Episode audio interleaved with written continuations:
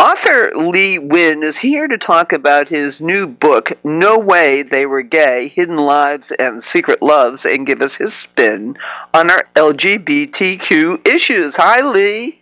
Hi, Charlotte. Thank you so much. I'm really excited to talk to you. Tell us about your new book. So it turns out that history's been sanitized, but it hasn't really been sanitized for the, our protection. It's been sanitized for the protection of the people in power. And it's astonishing to discover, for me, it was astonishing to discover that history sort of left out strategic parts of different people's stories to avoid letting us know that there were men who loved men and women who loved women and people who loved without regard to gender and people who lived outside gender boundaries, like all across time and all around the world. So you look at the statue of David that Michelangelo made, and no one really even knows that Michelangelo wrote these beautiful love poems to another guy. And if you look really closely at the eyes of the statue of David, you know, Michelangelo's image of male beauty, the pupils are shaped like hearts. It's like this incredible love story that no one ever even knows about anymore. And, and it's right there, and we don't see it. Like Shakespeare's love sonnets, 126 of which were written to another guy. But when they passed them down through the centuries, the pronouns got changed so, to make it look like she'd written all of them to a woman when they hadn't. So, like, you start to, like, go back to the primary sources and a whole world sort of opens up for you and you recognize that there's this false facade of history, like the stories of Sappho and Eleanor Roosevelt and the Pharaoh Hatshepsut and Christine Jorgensen. There's so many incredible stories that have been kept from us. So the idea of the book is to sort of say, let's put aside all these hundreds of years of historians that are kind of hiding the truth and let's go back to the primary sources and let's look at them and analyze them and really recognize that history is this legacy that we queer people have as well. And the other thing is that when I was in school, history was really taught as medicine. There was a lot of names and dates to memorize, and I never saw any reflection of myself, and I just found it incredibly boring. So I find it super ironic that here I am writing a history book, but I'm really thinking of it as history as chocolate, as like empowering chocolate. It's really fun. There's a lot of pop up kind of comments on the page. There's a lot of graphics. There are a lot of squiggly arrows. It's sort of how I think with lots of not formal footnotes, but like fun, cool asides that help contextualize what's going on. So it's kind of the book I wish I had had when I was a kid. What was your inspiration for writing it? So years ago, almost 11 years ago now, I went to a talk about the letters that Abraham Lincoln wrote to Joshua Fry Speed, and the, the speaker was explaining that he was convinced that Abraham was in love with Joshua, and I just couldn't get over it. I was like, that can't be true. I've never heard anything about this, but I couldn't get it out of my mind. So I went to the library and I got out the letters. And side note is that I'm gay, but I didn't come out until my 20s, and so I spent a lot of time in high school and in graduate school dating girls and sort of wanting it, like not feeling it, but judging it. Like I judged that it was the right thing to do. It's what society wanted me to do. It's what my parents wanted me to do. But I didn't feel what I knew I was supposed to. Um, and I kept wondering, would the feeling come? And then finally, I got honest with others and with myself in my 20s. So there was this letter that Abraham wrote Joshua. They'd lived together for three years. They'd shared a bed. Some historians say that was very typical at the time. But after living together for four years, Joshua marries this woman named Fanny. And Abraham moves back to Kentucky and leaves the situation where he was living with Abraham. And Abraham writes him a letter and says, eight months later, and says, Are you now in feeling as well as judgment glad that you're married as you are? And I read that and I got goosebumps. I was like, oh my gosh, there I am in history. Like, there's this reflection. It's exactly how I felt. And I thought, well, maybe it is true. Maybe Abraham was in love with Joshua. And then I started to do more and more research, and my mind was blown. It was I was completely convinced that Abraham was in love with Joshua, and I actually started writing two books. I wrote a fiction YA fiction book about a kid that discovers it. It was called Queer as a Five Dollar Bill. I was really excited to be able to talk about that on this show a few years ago. And then I also thought that there's so much evidence. You know, there's maybe a nonfiction book here, but again, I didn't love history when I was growing up, and I thought that a history book just about Abraham and Joshua wasn't super interesting to me. Um, what was more interesting was this idea of taking down that facade of history, that history is more than just the stories of straight, white, rich able bodied men from Europe. It's more than that. And I love that idea. Like, what if there was a book that helped bring down that false facade? What if there was a book that really focused on the stories of men who love men and women who love women and people who love beyond gender without regard to gender and people who lived outside gender boundaries? And that felt like a really exciting book to write. And that's what No Way They Were Gay is all about. What do you hope to accomplish with this book? So I want to bring down that facade, that false facade of history for individual readers. And I imagine that if we can get enough people to recognize that there is a history, that they have a legacy, that we all share this incredible legacy of queer history, then feel that we'll all be more empowered to be ourselves today. Like if you know you have a place in the past, you deserve a place at the table today. And especially for young people, for young queer people, to know that they deserve a place at the table today, I think they can imagine a limitless future with all these amazing possibilities. Because we have this myth in our queer culture that like, oh, everything started at Stonewall where pride began actually is a slogan on the wall at the Stonewall Inn. And it's not, with all respect. I mean, it's great and it was an incredibly important moment, but that's our modern history. There's so much like ancient history too. And I think that that's really exciting to discover that we didn't just pop up recently. We have always been part of the world. And I want to let people know that. What would you like to accomplish with your work? I think a lot about how I'm writing the book that I wish I had had when I was 11 year old or 15 year old. Um, I laugh a lot about like having my age of arrested development, right? Like what's my emotional age is probably the age of the book I'm currently writing. And I write picture books and middle grade books and YA books. So I guess I'm still stuck as a kid in many different ways. I really see that like that's my mission, right? Like I want to empower kids to be authentic now because I wasn't able to be. I didn't feel safe being authentic. And I think like if enough people are authentic, if enough people come out, if enough people know about our history, not just queer people, but allies too, I think that we can start to shift the cultural conversation.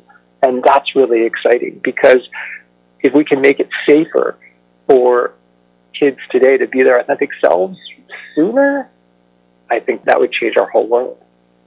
What would you like to see happen for our LGBTQ community in the uh, Biden administration? Well, there's definitely the Equality Act and dismantling racist systems and economic justice and voting rights and the survival of democracy. And, you know, it's all connected. And how could we please pass the Equal Rights Amendment finally? I want so much legislatively.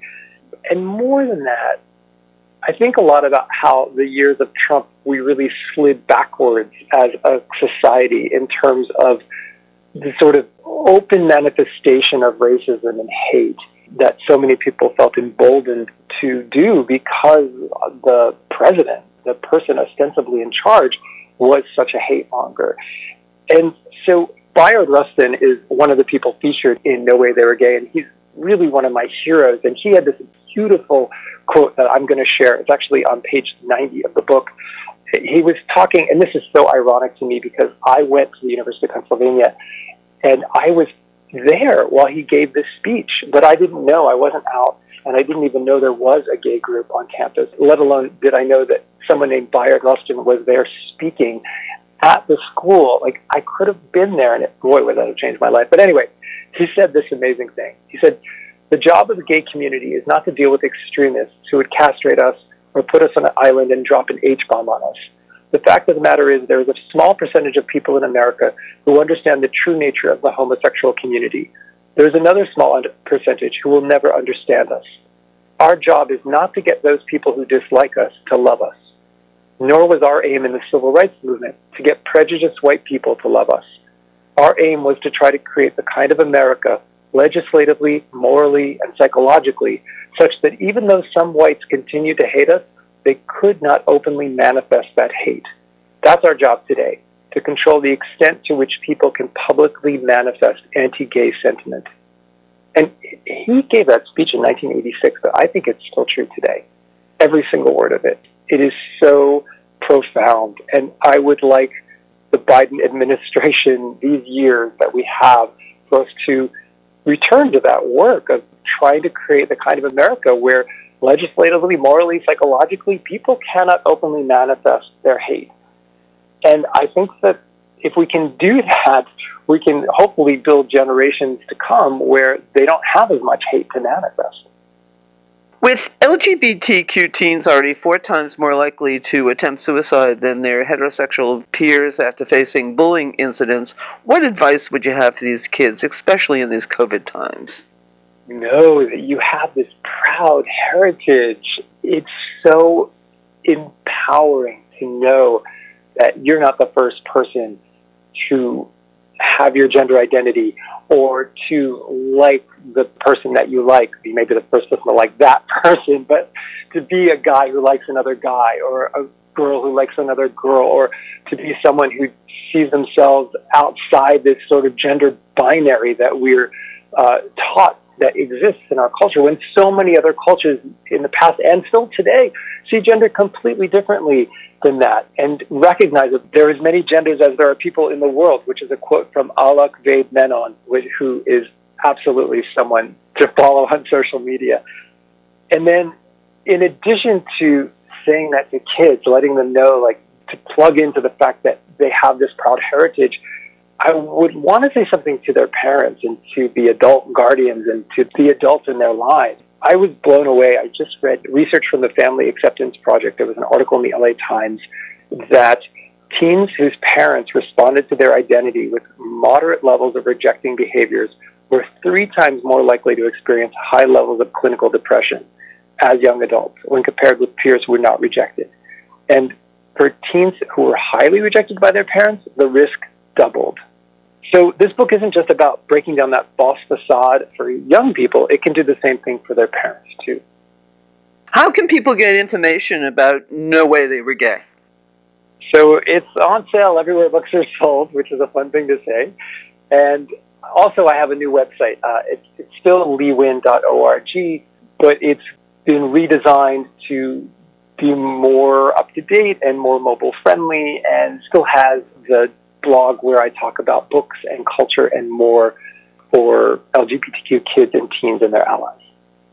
What other projects are you working on? So, No Way They Were Gay is actually conceptualized as a series called the Queer History Project, and I'm really excited to say that the publisher has already bought the second book in the series, which is called Gender Bender, which is really about showing readers that gender is this idea held by a group of people and that so many other cultures see gender differently than we teach it in the West.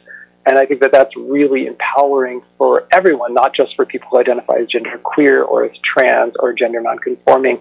I think it empowers all of us to recognize that these limitations we put on ourselves because of the bodies we inhabit are really that. I mean, even things as crazy as colors that we are all convinced that pink is the color for girls and blue is the color for boys.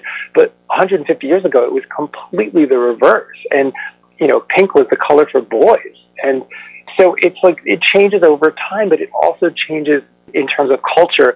And now that sort of the younger generation is being much more open about their wanting to be authentic about their genders, I think it's really, really exciting to look at that and to find our empowerment in recognizing that we're not inventing the wheel. We can tap into this rich cultural heritage we have about gender.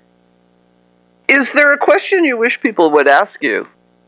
Yeah, so when you put out a book with a major publisher, you're hoping to get editorial reviews, you know, sort of the trade reviews, so Kirkus or Foreword Reviews or Publishers Weekly, and and so No Way They Were Gay has gotten some of these trade reviews. Kirkus said it was entertaining and illuminating, and Foreword Review said it was uh, had a sense of joyous wonder, and then Booklist, which is the review journal of the American Library Association, in their review, which they said some nice things, that it was solidly written, well documented, organized, contribution to gay history, which all is all great. They had a line at the end of the review that said, it's also going to inflame passions, so be prepared for controversy. That was hard because I was like, they're warning librarians to not get my book. And then I thought about it more and more, and I was really upset because I was like, I really feel like this book is a tool of empowerment, and you hand it to a, a young person, it will really help them. So for the review to sort of be warning librarians against carrying it, I struggled with it. But then I thought about this idea about inflaming passions. And I thought, like, well, maybe it's true. Maybe librarians might need to expect controversy. But at the same time, the book also could light a passionate fire for all the young people who read it that will at long last see themselves in history. And I think it does that too. And I wish that the review had talked about that part of inflaming passions. So um, I guess this is my opportunity to respond. Thank you. Do you have a favorite quote or mantra to get you through difficult times? Yes, I do. Anne Lamott wrote this amazing book about writing called Bird by Bird. And in it, she has this quote where she talks about how lighthouses don't run all over in the highlands looking for boats to save. They just stand there and they shine. And I think about that a lot as sort of a metaphor for me and what I write about what I care about. I don't feel like my job is trying to convince someone else that I am right and they are wrong about Abraham Lincoln being in love with another guy or Mahatma Gandhi being in love with Herman Kallenbach. I feel like my job is to share this incredible stuff that I've found out in history and sort of shine a light on it. And then if people are like into it, they can come and check out the light. And if they're not, I can't control that. All I can control is shining the light. So I think about that lighthouse and trying to shine with a rainbow light, and that's sort of my guiding light.